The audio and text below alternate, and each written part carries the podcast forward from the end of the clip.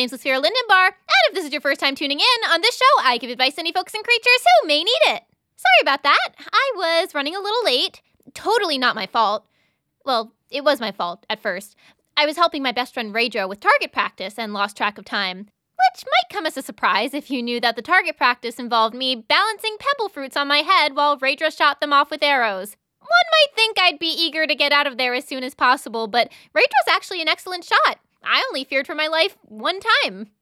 Uh, two times. There were five times I was a little bit afraid for my life, but other than those, it was a lot of fun. But then I realized I was running late to get to the radio station. I was supposed to be here early to have a production meeting with Reuven, so I decided to take a shortcut. Funny thing about shortcuts, the worst time to try out a new one is usually when you need them the most. I had a vague idea of how to cut through the Northeast Grove so that I would end up at the radio station. I figured, as long as I could hear the waterfall to my left, I was heading in the right direction. It, uh, the correct direction, I mean. Oh, see, even now I'm all turned around. Long story short, I got kind of lost. I was about to try to retrace my steps and cut my losses when I stumbled across an open meadow. And when I say stumble, I mean stumble. I was concentrating so hard on trying to hear the waterfall, I tripped over a rock and practically fell into the meadow. It's kind of hard to describe what happened next. I stepped, stumbled, into the meadow, and almost immediately heard someone call out behind me. I couldn't make out what they said. It sounds like when a bear fly zips past your ear, so fast that its little roar is fading into the distance before you can even swat at it.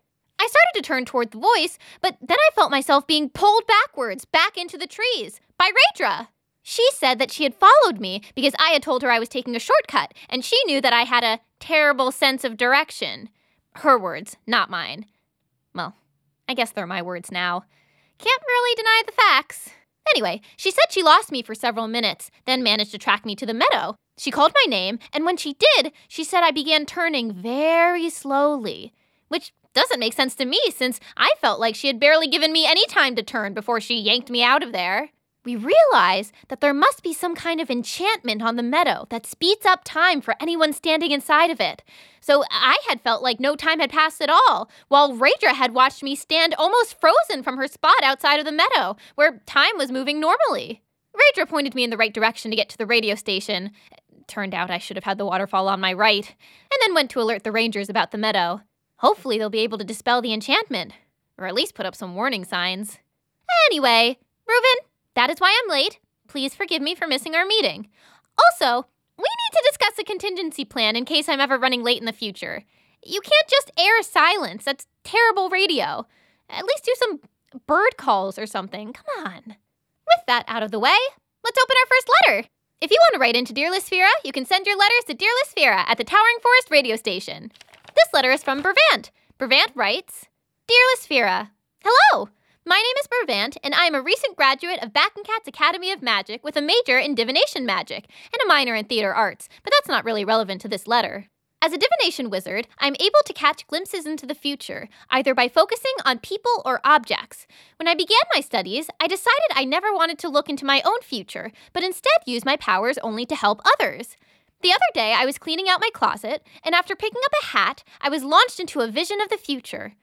Usually, my powers need to be activated by me, but on some occasions, I'll get pulled into a vision of the future without doing anything. This often happens if I didn't get enough sleep the night before, or if I forgot to eat breakfast. The vision showed me the hat became drenched in this disgusting purple slime. So here's where I need the advice. I'm now terrified to wear that hat ever again. I don't want to be covered in purple slime, but I'm worried that if I keep the hat in my home, I'm going to eventually forget about the vision, wear the hat, and boom, slime. But I don't want to give the hat away and doom someone else to getting slimed. What do I do? Preferring to stay unslimed, Brevant. Okay. So I'm no divination wizard, obviously. Uh, not without trying, though. One time I borrowed a friend's crystal ball to see if I had a knack for divination, and I immediately saw a vision of myself, but I wasn't doing anything, just staring. I very quickly realized that I was just seeing my own reflection in the glass. Okay, it took me 10 minutes to realize. Anyway, I don't know much about divination in the future, but can't you just destroy the hat? I mean, I'd hate to see a good hat get destroyed, but it sounds like it's doomed for destruction anyway, so maybe it's better to take it out of commission now before the sliming happens. That way, no one risks wearing it. But from what little I know about seeing the future, it seems like you were the most likely person to have been wearing that hat in the vision, right? Even if you destroy it, there's still a chance you might have a sliming in your future, no matter what hat you're wearing. So maybe start carrying around an umbrella? Oh, or invest in one of those umbrella hats. Those are cute. Thanks for writing in. Good luck with the slime. Our next letter is from Willent. Willent writes Dear Lysphera, please settle a disagreement between me and my friend. The other day, the two of us were exploring a cave system to try to find rare crystal samples to use as spell and potion components. We were deep into the tunnels when I noticed a space in one of the walls close to the floor. We quickly realized that there was a cave on the other side of the wall. I'm an elf who's well over six feet, but my friend is very small, even for a halfling, so she crawled through the space to see what was on the other side. A couple minutes later, she reemerged with a sword. She said that it had been floating in the middle of the cave, glowing with a green light, with unfamiliar runes floating around it in the air. When she grabbed its hilt, it stopped glowing, the runes disappeared, and the sword fell into her hand, no longer floating. Here's our agreement. I think that I should get to keep the sword, since I was the one who noticed the entrance to the cave. Without me, the sword wouldn't have been found. But my friend thinks that she should get to keep the sword, since she's the one who went into the cave and took it. So who should get to keep the sword? Thanks, Willent. Thanks for writing in, Willent. So hopefully I play it off well, but sometimes on this show, I struggle with giving advice.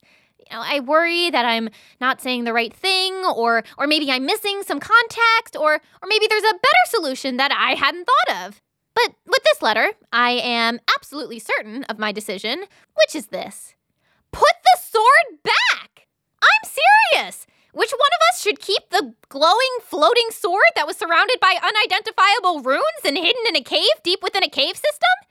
That is not the question you should be asking here. Okay, sure. Maybe it was left behind for a worthy adventurer to find, but consider this. Maybe it's cursed. If you're not going to put it back, fine. But at least take it to an expert to get it checked out. It's not going to matter who owns the sword if you both turn into gollywaddles because you removed it from its sacred spot. But if it turns out to just be a normal, magic, floating, glowing, rune surrounded, curse free sword, I think you both have a pretty strong claim to it. Maybe you could have joint custody of the sword. You know, alternate months or something. Or sell it for two smaller swords. Ones that definitely aren't cursed. Hope that helps. Thanks for writing in. We're going to take a quick break, and then we'll be back to take a call. If you need some advice, just tell your speaking plant to call Dear Lysphera at the Towering Forest radio station. But first, a word from our sponsor. You're invited to the grand opening of Cordal's newest attraction, the Museum of Broken Curses. What were once powerfully dangerous objects that terrorized families and communities for generations are now safely on display for all to enjoy. Come view a locket that used to hold the soul of a demon who would control the wearer's every move. Until one day, a hero managed to rip the locket from the owner's neck and stab it with a unicorn's horn, banishing the demon and leaving behind a rather fashionable, albeit dented, necklace. Take a peek at a mirror that used to show a person their deepest fears, sending them spiraling with psychic horror that was nearly impossible to escape from. Thanks to the adventuring siren who reduced it to a pile of shards with her powerful singing voice, the mirror, pile of shards, can now be safely enjoyed by the public. And don't forget to say hi to little Perina, the formerly animated doll who terrorized South Forgen for months. No one knows how the curse on this doll was broken. It just appeared on our doorstep one day. We are almost positive it is no longer cursed. Like 83% sure. Gems, statues, crowns, vases, cloaks, even our museum itself was once cursed before the great great great grandchild of the original owner of the house baked a cake for the great great great grandchild of the sorcerer who placed the curse. The recipe for that cake can be found in our gift shop, along with other various items that can be used for your own curse breaking at home. Also, we have t shirts. So come explore the magic or lack thereof, of the Museum of Broken Curses. Please note, the museum is closed on the 13th of every month, just to be safe. And we're back with Dear Lysphera. And we have a caller on the vine. Hello, caller. You're on the air. Hello, uh, my name is Dr. Excalibrum C.L. Horngall. I'm the head teacher Oh, at. hi, Dr. Horngall. I know who you are. You do? I'm Lysphera Lindenbar. You were my teacher at Synthesis Primary School a little over a century ago. Ah, yes, I definitely remember you. How are you? I'm well. I actually recently left Synthesis Primary to accept a position as head teacher of Backencat's Preparatory School. Oh, that's that fancy prep school for kids who plan on going to Backencat's Academy of Magic, right? It is a school for exceptionally gifted magical children, yes. Whether or not they decide to continue their studies at Backencat's Academy is up to them, but we try to give them the tools they need to succeed on whatever magical path they may choose. Well, that's great. Hey, Dr. Horngall, do you remember when that kid cast a floating spell on me and I was stuck on the roof for three hours before someone noticed me up there? My goodness, I actually do remember that. Ah, Lysphera Lindenbar. Yes, I remember. You were the little elven girl who staged a protest to demand more free reading periods. Oh, well, I wouldn't really say I staged the protest. I was having a calm but passionate debate with Miss Pogwillet about the absurdity of us having three periods a week dedicated to playing vine ball and only one period of free reading time.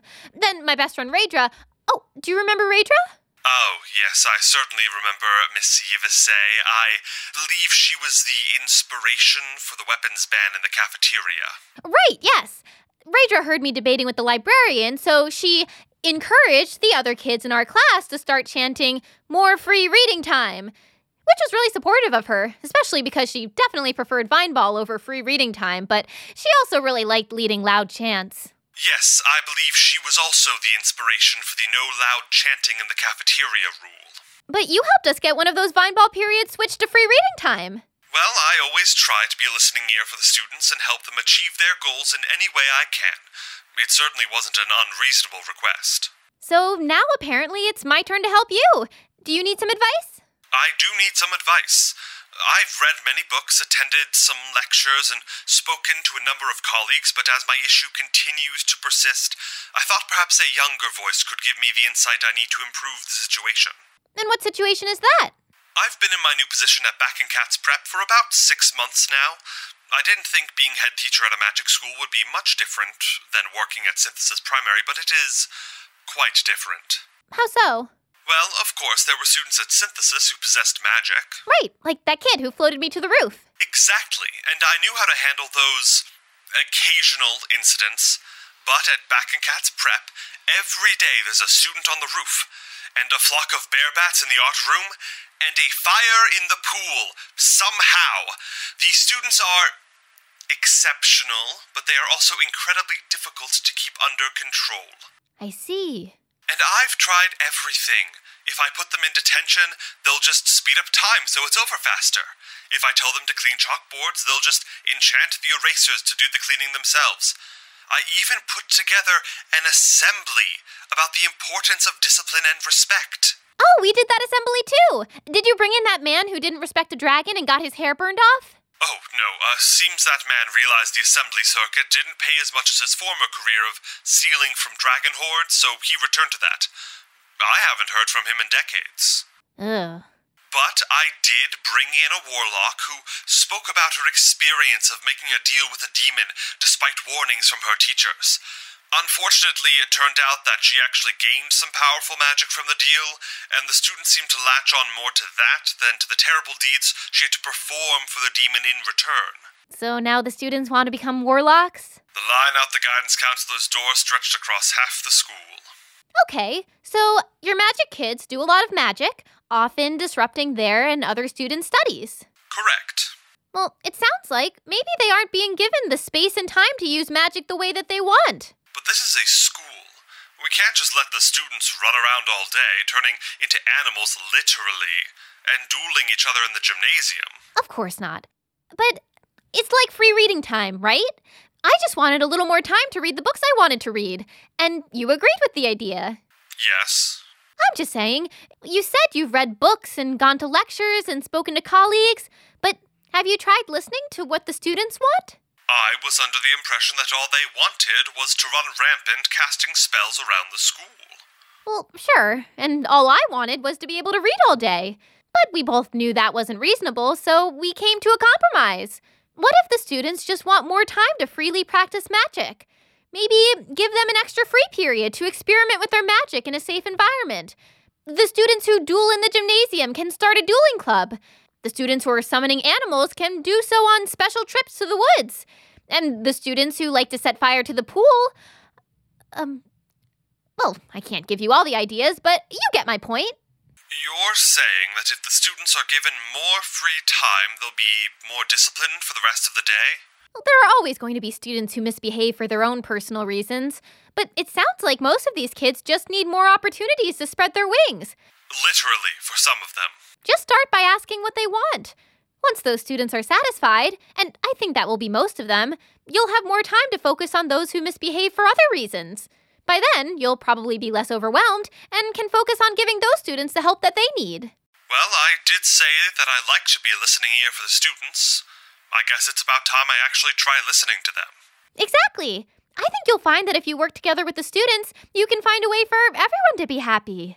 Thank you for this excellent advice, Lysphera. You grew up to be a very intelligent young elf. Well, I had some great teachers and a lot of free reading time. Thanks for calling. Goodbye. Bye. Wow, I hadn't thought about getting floated up onto that roof in ages. The funny thing is, before we were given the extra reading time, I actually asked the student to float me up there again so I could just read until someone found me. I think they were weirded out that I actually wanted to get stranded on the roof, and they never talked to me again, which was probably for the best. Well, that's all for our show today. Thank you so much for listening to Dear Lysphera. Next up, we have the sound of an arrow being shot and a second arrow slicing it in twain. Ooh, Raedra can do that. Well, I've never actually seen her do it, but she said she's done it a bunch of times when I wasn't looking. I'll talk to you all again real soon, but in the meantime, keep your chin up and leave magic floating swords where you find them. I had that one ready to go. I knew that it was going to be my closing statement as soon as we talked about it. Leave them alone! Bye! Thank you for listening to Dear Lysphera, which was created, written, and edited by Katie Siegel. Lysphera was voiced by Katie Siegel. Dr. Horngall was voiced by Thomas Flance. The sponsor was voiced by Katie Siegel, and I'm Nicole. Hi! If you enjoy the show and want to help it grow, please take a minute to leave a kind review on Apple Podcasts. You can also rate the podcast on Apple Podcasts or Spotify. If you do, Katie will not be surprised because she looked at her crystal ball and already knew that you would. And if you don't, she wants a refund on that crystal ball. We have Dear Lysphera merch. Check it out at teespring.com slash store slash Katie Flies Away. For more Dear Lysphera, check out at Dear Lysphera on TikTok. You can also follow at Dear Lysphera on Twitter and Instagram. Or don't. Live your life. Bye!